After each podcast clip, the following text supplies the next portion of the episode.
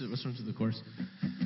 Um, and let my song, and let my song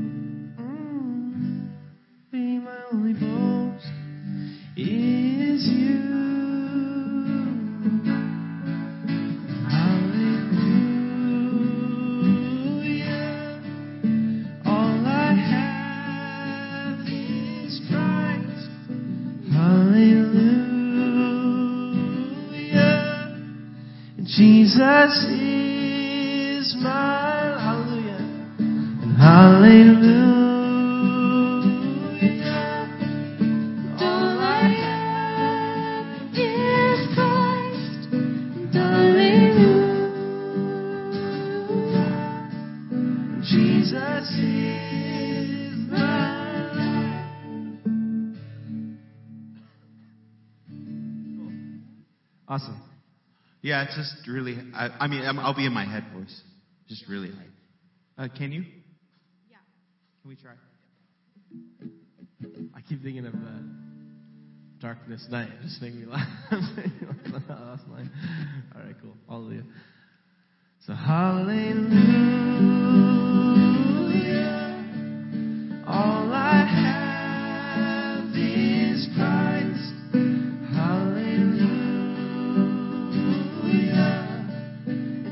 Jesus is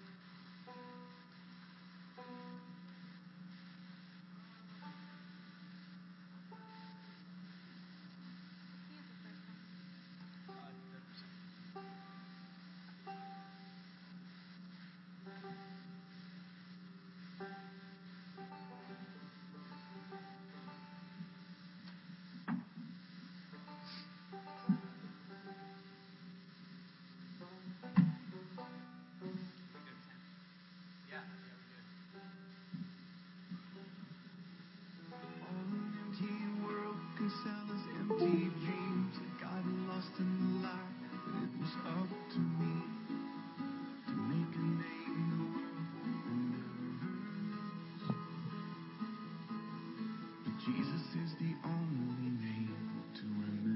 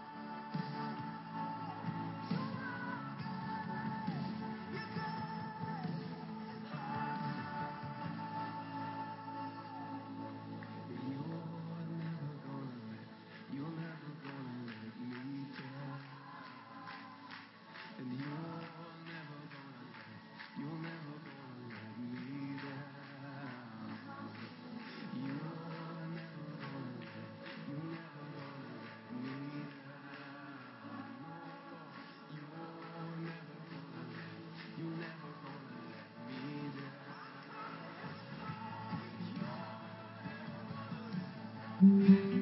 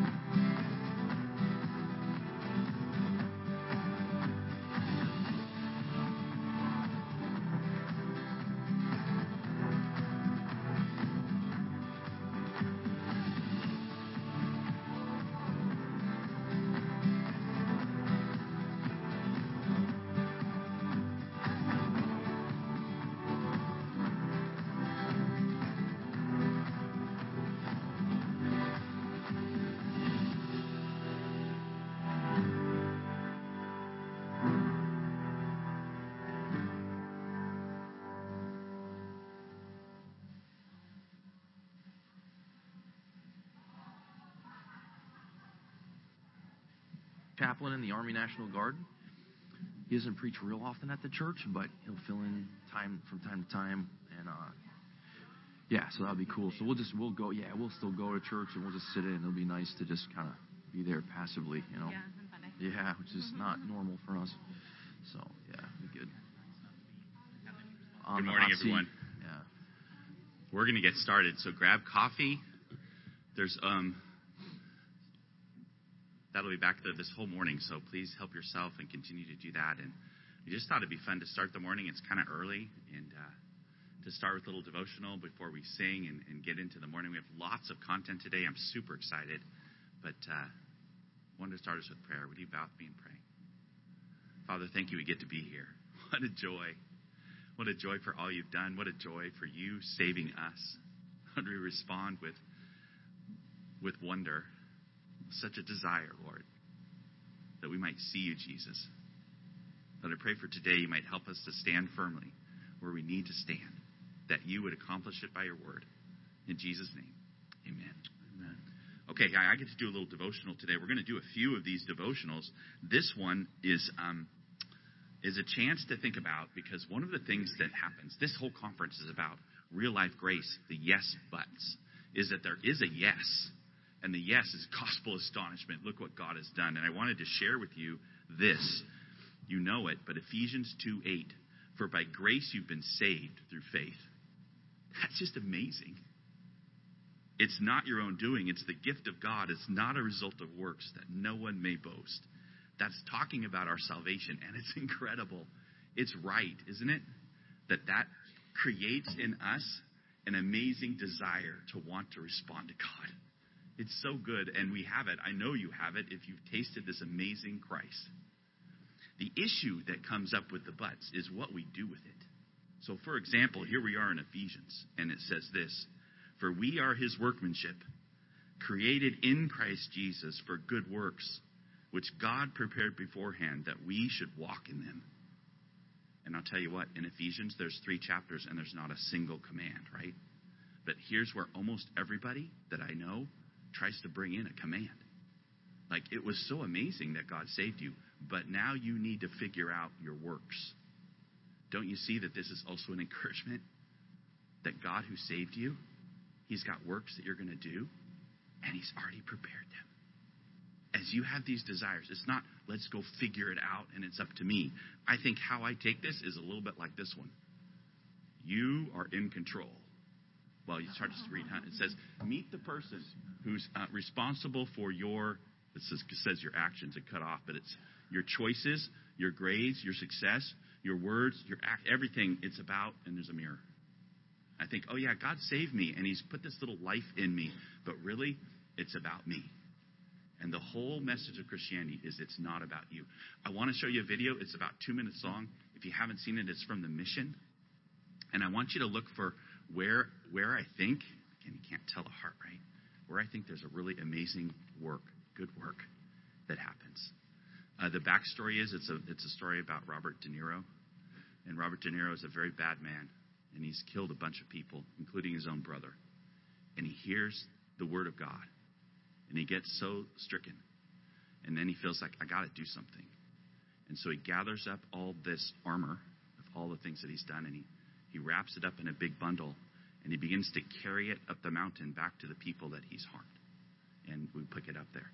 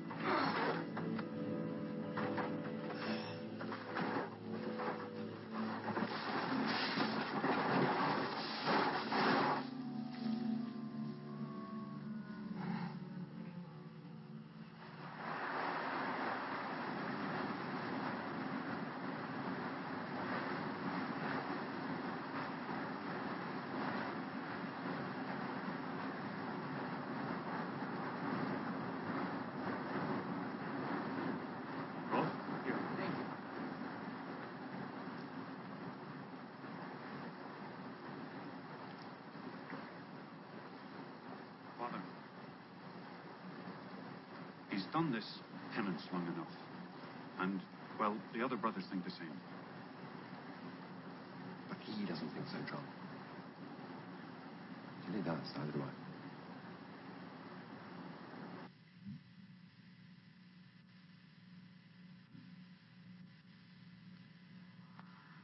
So it's a powerful movie. And the interesting thing as you watch that is that if what you think is that the work is what Robert De Niro is doing because he's had this on his heart. He's got to accomplish this in order to have redemption. That's a terrible, terrible thing, right? He's, though, impacted by someone else, isn't he? The most amazing work I saw in that whole clip was the brother came with his knife and he tried to machete through the burden that was on Robert De Niro. That's amazing. He wouldn't accept it. But what an amazing thing to see. What I want to do, what I long to do, is to set you free and to take that burden away. And that is a good work, a real good work, isn't it? Hear from Galatians. For freedom, Christ has set us free. Stand firm, therefore. Do not submit again to a yoke of slavery. May we do the good work that spontaneously comes from our God who's prepared them, us proclaiming that Jesus Christ has done it all. Okay, what we're going to do now is we're going to have some music and continue to, to enjoy snacks or coffee or anything, but get into the substance of what we're doing today. So come on up, team, and maybe I can pray for us one more time as we as we head in. So, Father, thank you so much that we get to be yours, that you've prepared for us things we're to do. Lord, we want to do them. And Lord, I pray we might have much fruit because you have planned out the things for us. Father, I pray you might use this time we get to spend this morning to free us from the ways that we think we are in control, that we might respond with joy to the wondrous salvation we have in you. In Jesus' name, amen.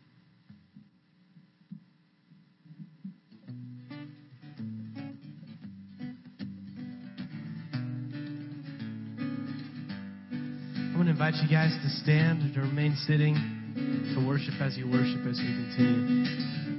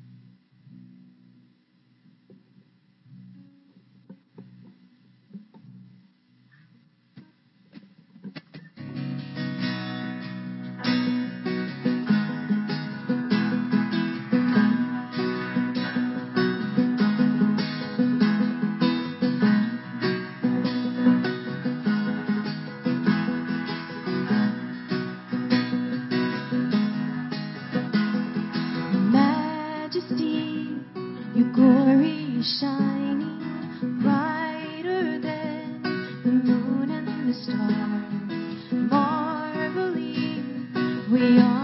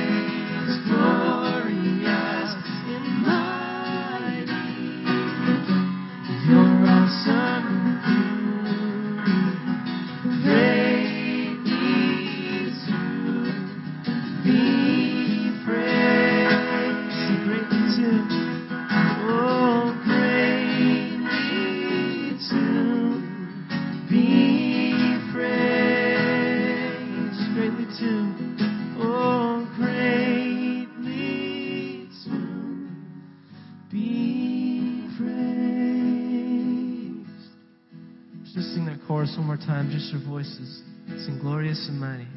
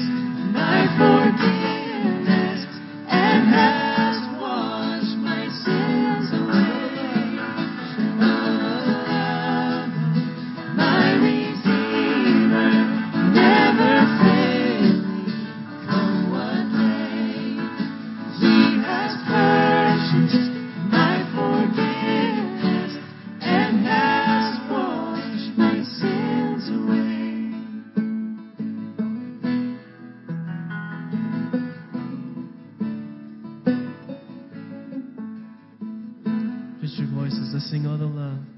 Oh, the love, my Redeemer, never failing, come what may.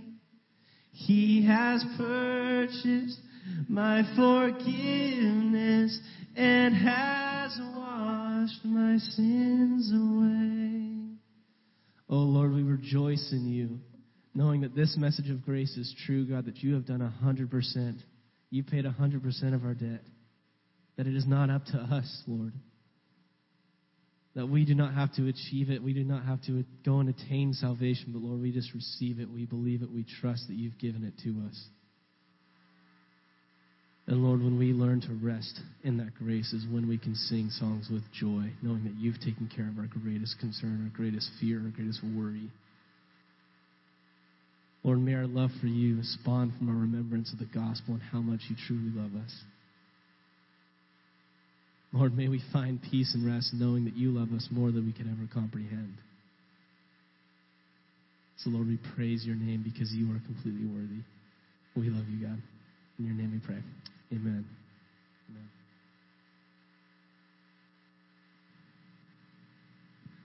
All right. Good morning, everybody. Good to see you this morning. My name is Jeff Pierce, and I am really glad to be here. Thankful for the, friendships I've made over the years with, Dax and, and Jim McNeely and Marnie and our friend Ryan Couch, who unfortunately is not able to be with us this morning. Where is he? Is he in the tropical island somewhere enjoying some sunshine? Mexico. So he's with his wife, so we miss him being here with us this weekend. But thankful for these friendships and thankful for the, the Real Life Grace Facebook page that, that some of you are on and you interact with others on there. Really, really grateful for this group because of because of the common common belief and common celebration of of the gospel of radical grace. This unapologetic, unashamed, sort of reckless faith in a God who says everything necessary for your salvation, everything necessary for your relationship with me, everything necessary for your, to use the big biblical terms, justification, sanctification, redemption, and adoption, and all those other great New Testament realities. Everything necessary has been provided through Christ. It is such good news. And we can rest in the finished work of Christ and know that God is for us, right?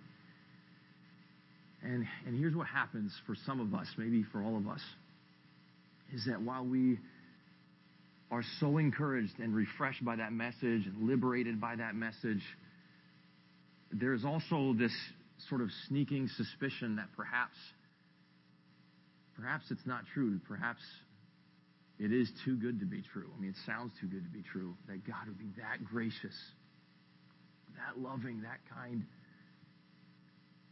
And so we can wrestle with these doubts, these fears within that maybe God still has the scorecard out.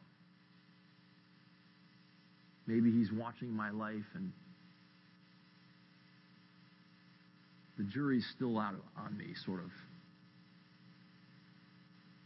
And, at times we, we encounter passages in the Bible that seem to fuel that, that fear. And James 2 is one of these passages that can be difficult. And I want to read it to you. And I want to share with you how, how I've come to understand this text. There's been a significant shift in how I understand this text. And I want to explain to you how I believe this passage does not in any way undermine the gospel of God's radical grace, but in fact harmonizes with and highlights the gospel of God's radical grace. So let me read it for you. You can follow along. It's James 2, 14 through 26. And it's familiar to, I'm sure, many of you. James says, What use is it, my brethren, if someone says he has faith, but he has no works? Can that faith save him? If a brother or sister is without clothing and in need of daily food, and one of you says to them, Go in peace, be warmed and filled, yet you do not give them what is necessary for their body, what use is that? Even so, faith, if it has no works, is dead, being by itself. But someone may well say, You have faith and I have works. Show me your faith without the works, and I will show you my faith by my works. You believe that God is one, you do well. The demons also believe and shudder. But are you willing to recognize, you foolish fellow, that faith without works is useless? Was not Abraham, our father, justified by works when he offered up Isaac, his son, on the altar? You see that faith was working with his works, and as a result of the works, faith was perfected. And the scripture was fulfilled, which says, And Abraham believed God, and it was reckoned to him as righteousness, and he was called the friend of God. You see that a man is justified by works and not by faith alone. In the same way, was not Rahab the harlot also justified by works when she received the messengers and sent them out by another way? For just as the body without the spirit is dead, so also faith without works is dead. So I want to tell you about my personal history with this passage. This is one of the first passages I ever taught coming out of Bible college years ago. And I was eager to, to dive in and, and use all the neat Bible study tools I had acquired throughout my education. And I remember teaching it in an adult Sunday school class, and it was a small group, but I can be kind of a fiery guy, and I preached this thing. And, and I was, at that time, a uh, dyed in the wool, banner waving Calvinist and believer, staunch believer in lordship salvation. And man, I, I preached this text, and I'll tell you, I loved this passage. I loved it. And, and here's one of the reasons I loved it. I don't believe I was clear on it back then, but I, I think I'm a little bit more clear on it now. And, and it sort of relates to something about me, and, and maybe some of you can, can relate to this. Growing up, I've always wanted to be great. I've always wanted to be great. And I tried lots of different things, lots of pursuits in lots of different arenas athletic pursuits and academic pursuits, and even dabbled in the, the business and finance world a little bit. And, and here's what happened I always found out that I was really no more than average, pretty average dude. And that kind of bothered me. I had a really high standard for myself.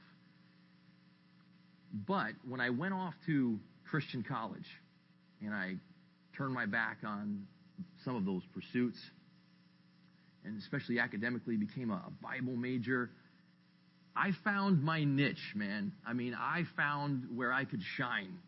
For the first time in my life, I was getting all A's in my classes. I uh, I didn't realize it in my younger years, but when I went to college, I, I began to understand about myself that I like to think and read and communicate. And when you're that type of person, you can do really well within a, a Bible major program. And so I was excelling, and I was well regarded on campus, and I was the chaplain of the senior class. Remember that, Jill? I was good at being good. Dax, we were saying last night, you weren't part of this conversation, but I was saying, I think you and I need to compete for who's the better goody goody. Like, I was pretty good at it. I think I might have been better than you at it. We'll argue about that later. But I love James 2 because in my mind at that time, James 2 was saying, get better, improve. And I was thinking, I am getting better. I'm doing well.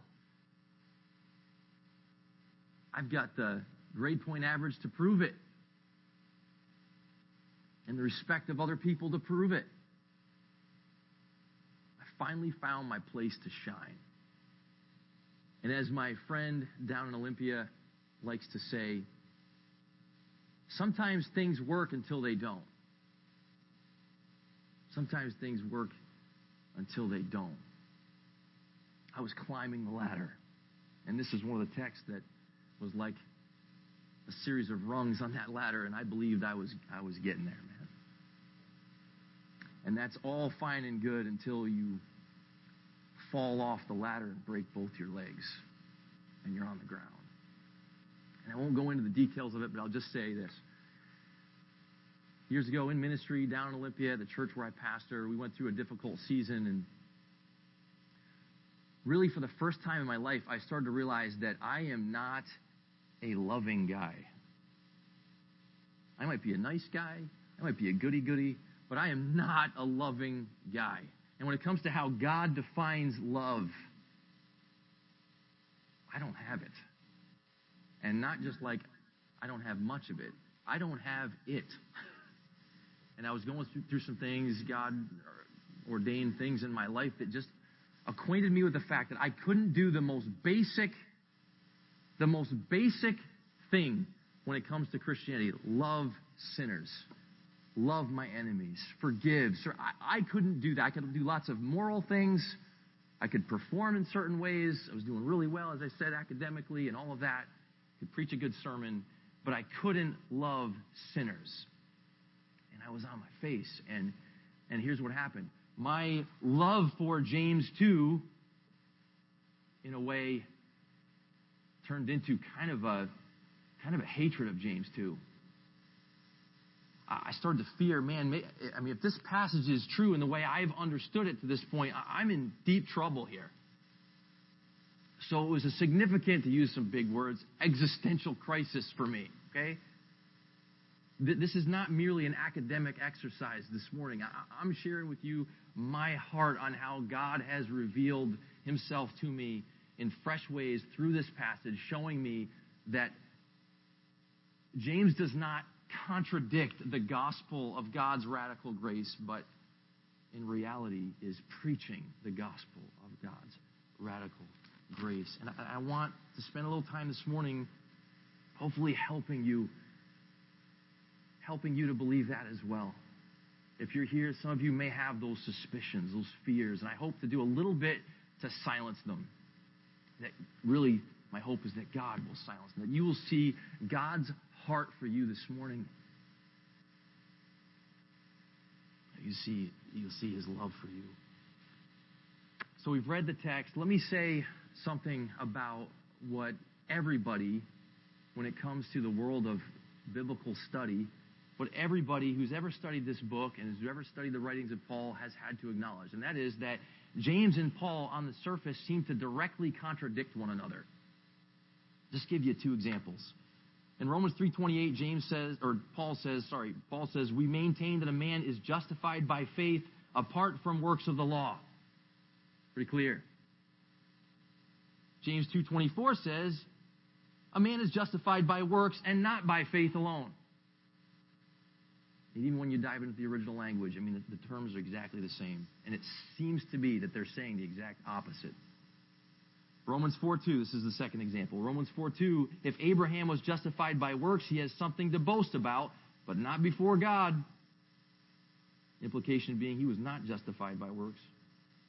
But James 2:21 says, was not Abraham our father justified by works when he offered up Isaac his son on the altar? And he assumes an affirmative answer. Yes, he was. Anyone who's ever studied the New Testament has had to grapple with that problem. And, and so now where we're going is we're going to talk about the common, I was going to call it the traditional view, but it's probably more appropriate to call it the, the commonly held view among evangelicals. This is the view I had before my crash and burn, okay? The commonly held view. And, and here's what they say to try to resolve the, the apparent contradiction there. They say, hey, Paul and James aren't arguing with one another. They're not opponents facing one another. Instead, they are like back to back defending the gospel against two different dangers. Paul defending the gospel against the legalists or the, the Judaizers. James defending the gospel against the licentious or the antinomians. That's what was said about, or has been said often about this. People say James is not about the way you become a believer, but it's about how you prove that you are a believer. It's about assurance of your salvation. People say it's about not justifying yourself before God so much as it's about justifying yourself before other people, or even maybe justifying yourself in your own eyes, or maybe even justifying your faith itself. It's, it's about that. You hear it said, and I don't know who this is originally attributed to, but you hear it said, faith alone saves, but the faith that saves is never alone. And so the passage is explained in these ways. It is heralded passionately in these ways, and, and I was for sure one of those heralds. As I said, that works until it doesn't. And the, the consequence of that way of interpreting this passage, well, for what for me and, and whether intended or unintended, that the consequence of it is that, that you still kind of have to view God as having the scorecard out. You still have this burden on you of you, you better prove it. I mean, you better work really hard to prove that you're saved or you, you might not be. It is experienced as a severe warning in that sense. And, and that can only lead to either delusion if you think you're pulling it off, or despair if you realize that you're not. That's the, that's the result. And so I want to do this now. And this is, uh, I should maybe should have said this earlier. Dax and I were talking about this last night. We're, we're giving you some very detailed messages this conference because we're trying to help answer some of these questions. So I know this is a lot of information. And I'm just trusting that you can track with me and, and I'm planning here to have some Q&A at the end, okay? So if you have any questions, jot them down. We'll try to answer them later. But I want to give you nine, and that's a lot. We're going to go quick. Nine problems with the common view. The view I just summarized.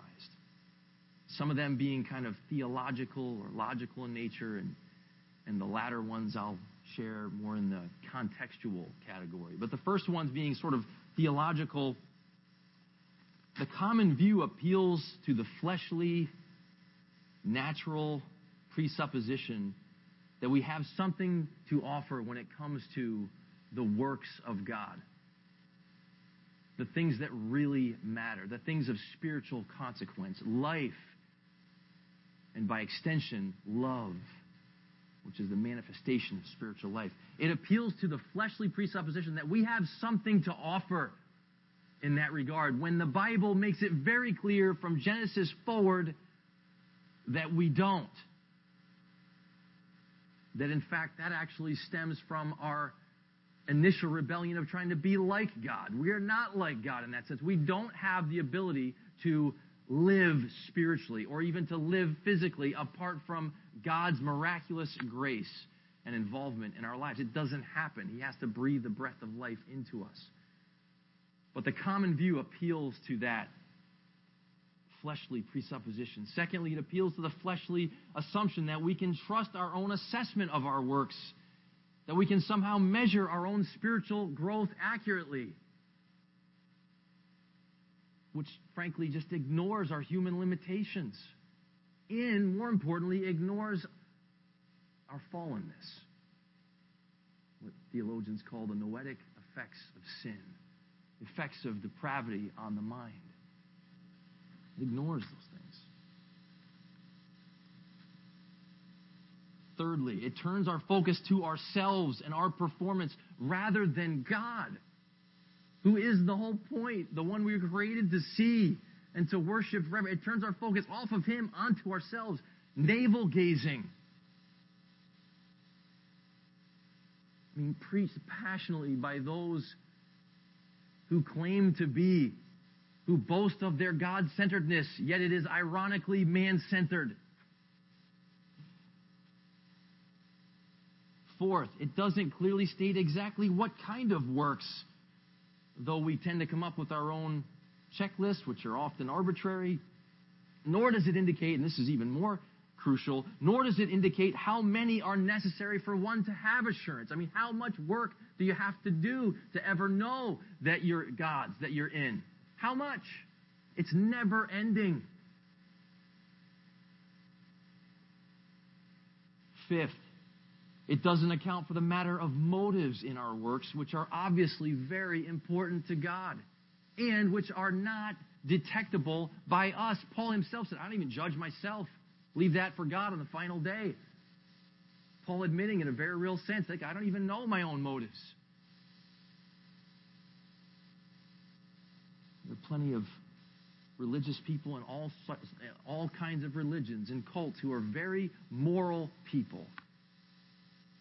Have good conduct, but the Bible gets to the issue of the heart and motives, and, and we don't see that clearly. Now, contextually, okay, in terms of what James says in his in his letter. Contextually, this is number six in our list. James throughout presents an understanding of the gospel and faith that makes it clear that we are made alive by the word of truth the word implanted in chapter 1, not anything we contribute. It's a word that comes from outside of us. It's God bringing good news to us, saying, You're alive. You didn't contribute anything to that any more than Lazarus did when Jesus raised him from the dead.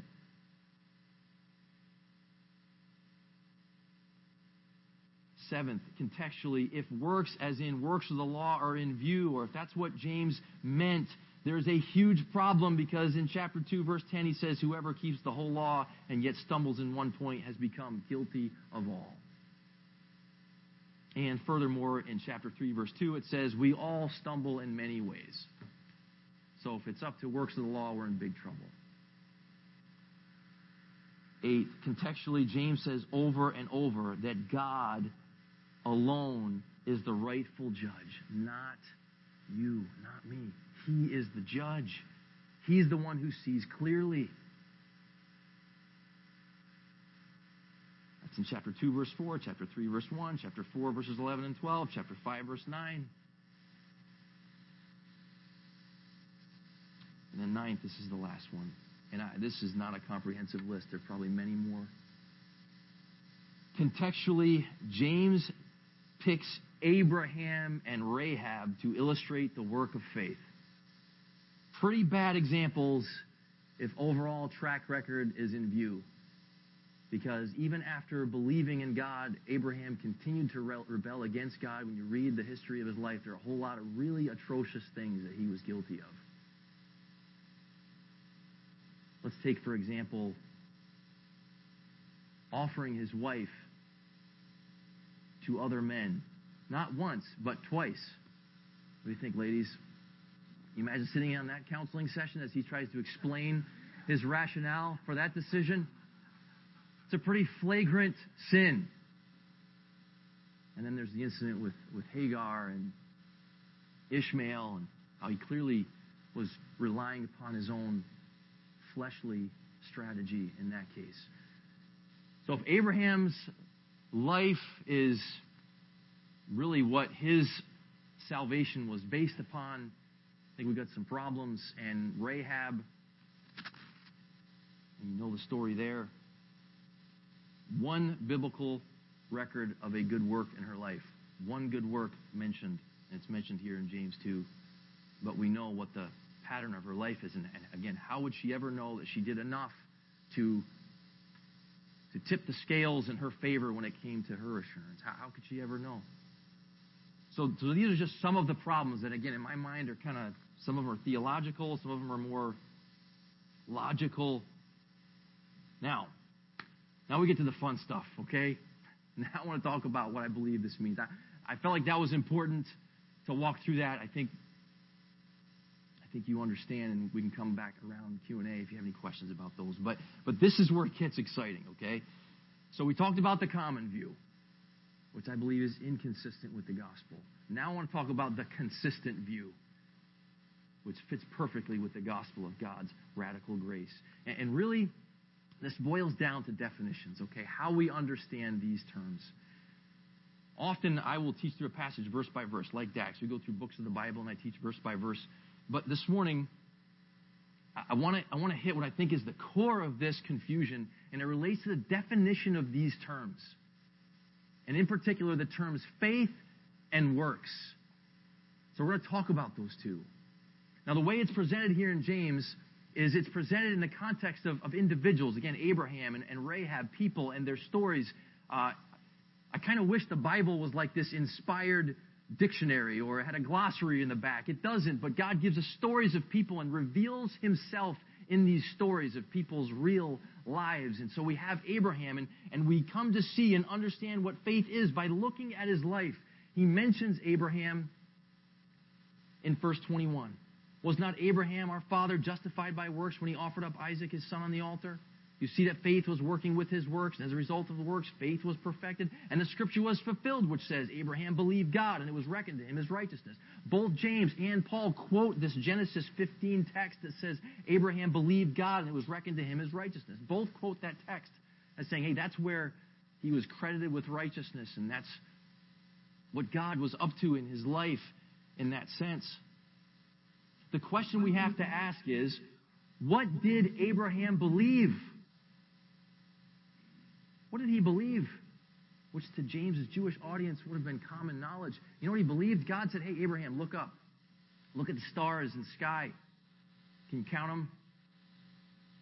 Your descendants are going to be like those stars. And you know what Abraham's response was? and I'm taking some editorial liberties here, but are you kidding me? You know how old I am? At this point, in his 70s, probably, lived a long time. He and Sarah never able to conceive. And he looks up, he's like, What? Wow. I mean, how, how's that how's that gonna happen? I mean, how's that how's that gonna happen? All these decades have gone by. We've never been able to conceive. How, how's that gonna happen? So, what was the nature of Abraham's faith? What did he believe? Here's what he believed. He believed, God, if life is going to happen, and that's exactly what conception is. If life is going to happen, you're going to have to do it because I don't have it and Sarah doesn't have it. It ain't happening otherwise. It says in Romans, as Paul talks about this, he says, and this is fascinating, he says twice, and depending on your translation, you may or may not see it, but he uses the term dead. He says, Abraham was as good as dead when Isaac, the promised son, was conceived. And Sarah's womb was dead, dead, dead, dead. How does life come from death? You're not going to do it. I'm not going to do it. Only God can do it. I've got nothing. You've got nothing. Only God can do that. And then in the same passage where Paul is talking about Abraham and Sarah and how they were dead and how God was the life giver, he, he sort of defines faith there. He says, God calls into being that which does not exist. That's what it is to believe. It's to believe that God calls into being that which does not exist. That's Romans 4:17. And so they conceive Isaac and, and his name. Anyone in here know what his name means? The Hebrew term means? To me, laughter. Why laughter? Because they're like, are you serious? I mean, this is amazing. This never could have happened. And when he was conceived, by that point, it was many years after the promise. It, Abraham was think, pushing 100 and, and Sarah 90. Abraham had nothing to contribute. So as we think about what does faith mean, please hear this, okay? Faith does not look to oneself, but outside of oneself.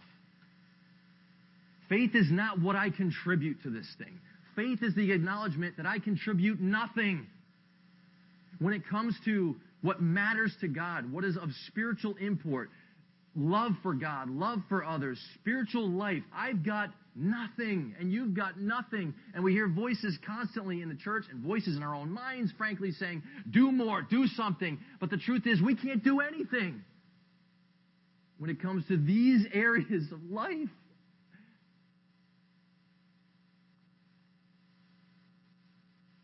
Faith is an expression of utter desperation, not some kind of internal perspiration.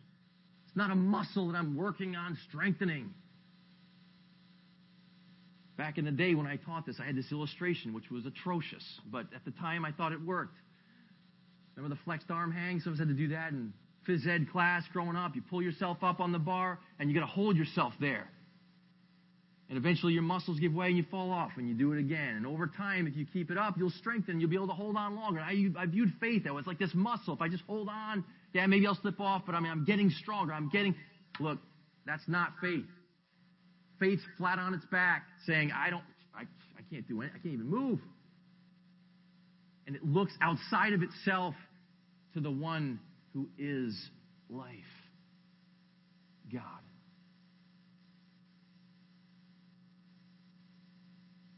And so as you come to the New Testament,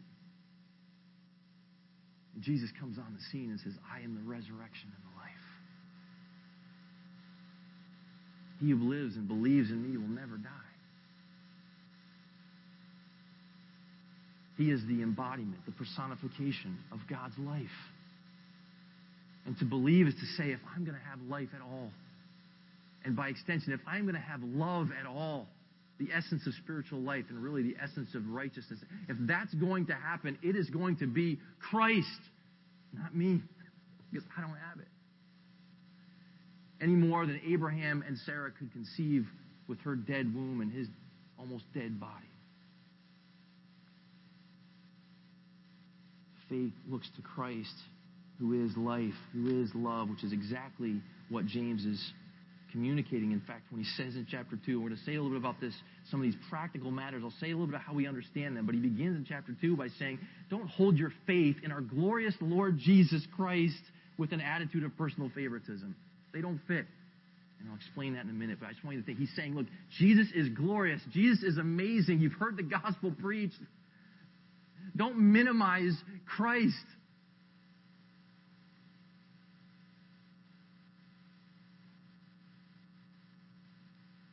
So let's talk about the word works. Okay? The word works. There are works that are born out of belief that God brings into being that which does not exist. Faith does work in that sense. Just for fun, I'm throwing this in there. I won't say much about it, but several times in James and Paul, the subject of the sentence is faith. Faith is working. It's interesting, significant. Faith does work. In Abraham's case, the examples he gives, Abraham offered up Isaac. And what was happening there? What was happening was everything God had promised, he now has his son, and God says, kill him. What?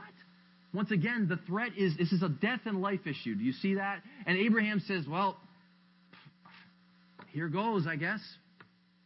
And Hebrews explains he believed God could raise him from the dead. I mean, I don't know. He gave me this kid in the first place. I guess whatever. And I don't think it was this triumphant, yes, God, I believe in you, man of integrity. I just, I don't buy it. I think he's like, what is going, God, what? Are you serious? I think he's trembling. He's a human being. He doesn't understand what is happening until God says, hey, you know what? There's a substitute. Your son's going to live. But I mean, this was a life and death situation. And Rahab, kind of the common denominator with her, it's similar. She takes in these spies, she puts her life on the line. This could be the end of me, but oh, here we go, I guess. Because God, I, you're all I got.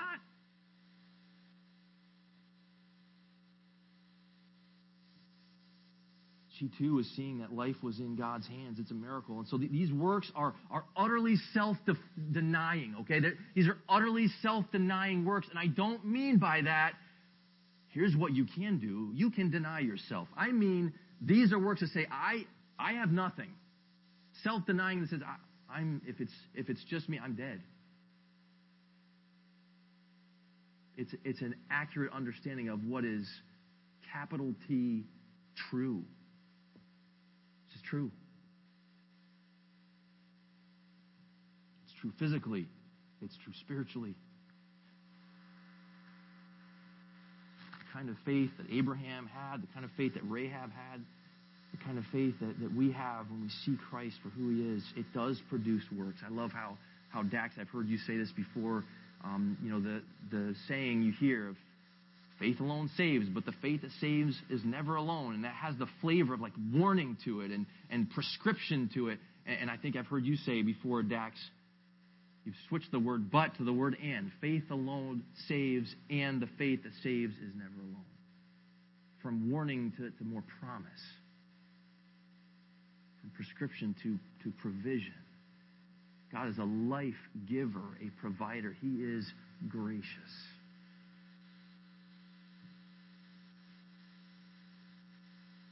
And, what does this perspective do? To understand God this way, to understand the gospel this way, to understand that I bring nothing to the table except my death. What does it do? You know what it does? It levels the playing field. It acquaints you with the fact that you're no better than anybody else. And what God does is He, he produces this sort of mercy With that understanding of faith, you go back to James 2, the earlier section, I mentioned earlier, but when you got someone who walks in with fine clothes and someone who looks like they're just off the street, faith doesn't see oneself as superior. The other perspective, I mean, it cannot help but fuel this competitive, comparative kind of thing.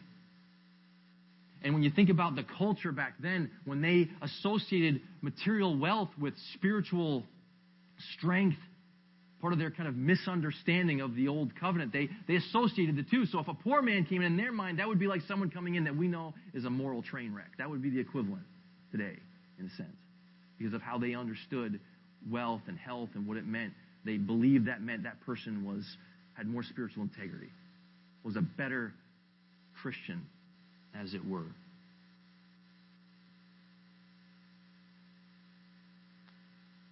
And James says, look, the like and he uses the terms the saving kind of faith, the living kind of faith. When when faith is, I, I know I have nothing of spiritual worth in and of myself. That means I don't have any more or any less than anyone else. And there's something God does through that. And sure, one, a person's will is engaged. You got him talking about an opportunity here with someone who's in need of food, and, you, and you've got Abraham, and he made choices, and Rahab made choices. But but do you see like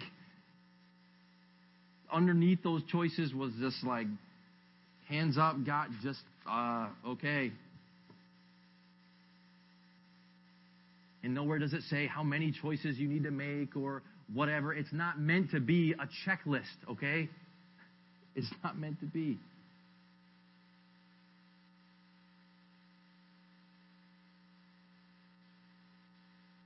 God will, will produce works. Works are born out of faith. And, and contextually in James, you see that over and over, like these, these works of mercy that just are born out of. And Paul's, on the contrary, in terms of contradicting James, Paul says the same things. Dax read a, passage earlier in Ephesians 2 8 through 10. For by grace you have been saved through faith, not of yourselves. It's a gift of God, not as a result of works, so that no one may boast. Faith and grace. And he says, For we are his workmanship, creating Christ Jesus for good works, which God prepared beforehand that we would walk in them. There's the works, right? God's there's going to be works. God's already ordained it. Galatians 5, verse 6. For in Christ Jesus, neither circumcision nor uncircumcision means anything, but faith working through love. That verb, working, is the, is the verb form of the same Greek root as the noun works here in James 2. It's faith works. Something, love happens.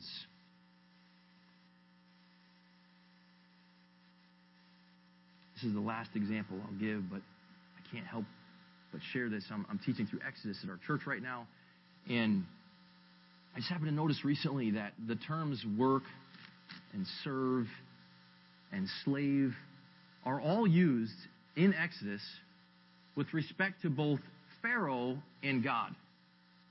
Those same words are used with reference to Pharaoh and with reference to God, the Israelites' relationship with the two. And what occurred to me is really our, our struggle is not with the terms themselves. Like, really, where the point of clarification comes is it boils down to the, the nature of the authority figure, the nature of the master, or the character of the master. The Bible is, doesn't shy away from using these terms with respect to God. It just has a completely different definition because of it being in relation to God, because of the character of God and the heart of God. So, for example, under Pharaoh, work is burdensome. Under God, it is burden free because God has borne my burden. Under Pharaoh, it is for favor to stay in Pharaoh's favor. Isn't that the way it works in this world?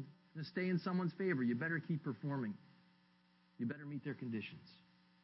Under God, it is from favor because we already have it. Under Pharaoh, work is for serving Pharaoh and his selfish purposes. Under God, it is for serving others because God in Christ has served me and given me absolutely everything. Under Pharaoh, work is for saving my skin. Under God, it is for saving other people's skin because God has already saved mine. The issue isn't the word work, the issue is the character, the heart of the authority figure. And God's heart is gracious, consistently gracious. He is a life giving God. Living faith, saving faith, to use the terms James uses, says, I have nothing. God is my only hope for anything of value, spiritually speaking, for life, for love, And God says, be encouraged. That kind of faith works. It's where God inserts himself and works in and through desperate people who walk in Christ, to use Paul's language, even as or in the same way as they received him. And I want to say, just as a closing, closing word of encouragement, you know, as I preach the gospel of Jesus alone in our church, I am blessed to see a lot of fruit in people's lives. As they hear the good news that you don't have to do anything, that everything necessary for your relationship with God is taken care of, that you are free, that you can rest.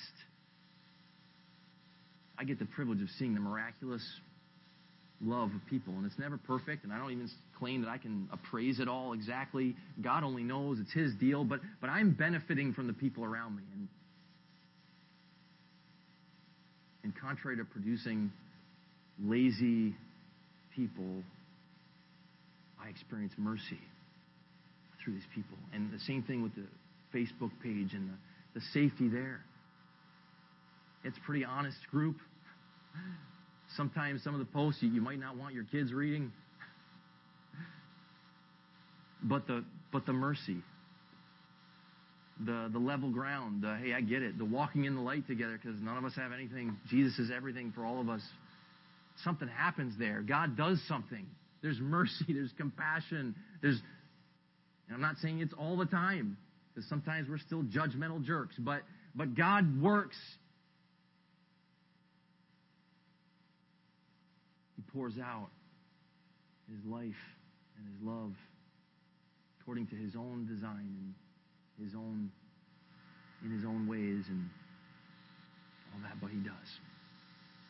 So I hope I hope you're encouraged by what we've talked about. My gosh. There's a lot of time. We got like two minutes left. Uh, can we do Q&A for... I have 15? Wow. Sweet. That's gracious. All right. Um, so, why don't I pray, and then I'll give you a minute, even though you're supposed to be paying attention to the prayer, but it'll give you a minute to do what you always do, which is think about other things. Let's pray, and then we'll have a little chat. God, thank you for your love for us. Thank you for this message that Paul preached, that James preached. You are life. You are love. In and of ourselves, like Abraham, we, we, we don't have it.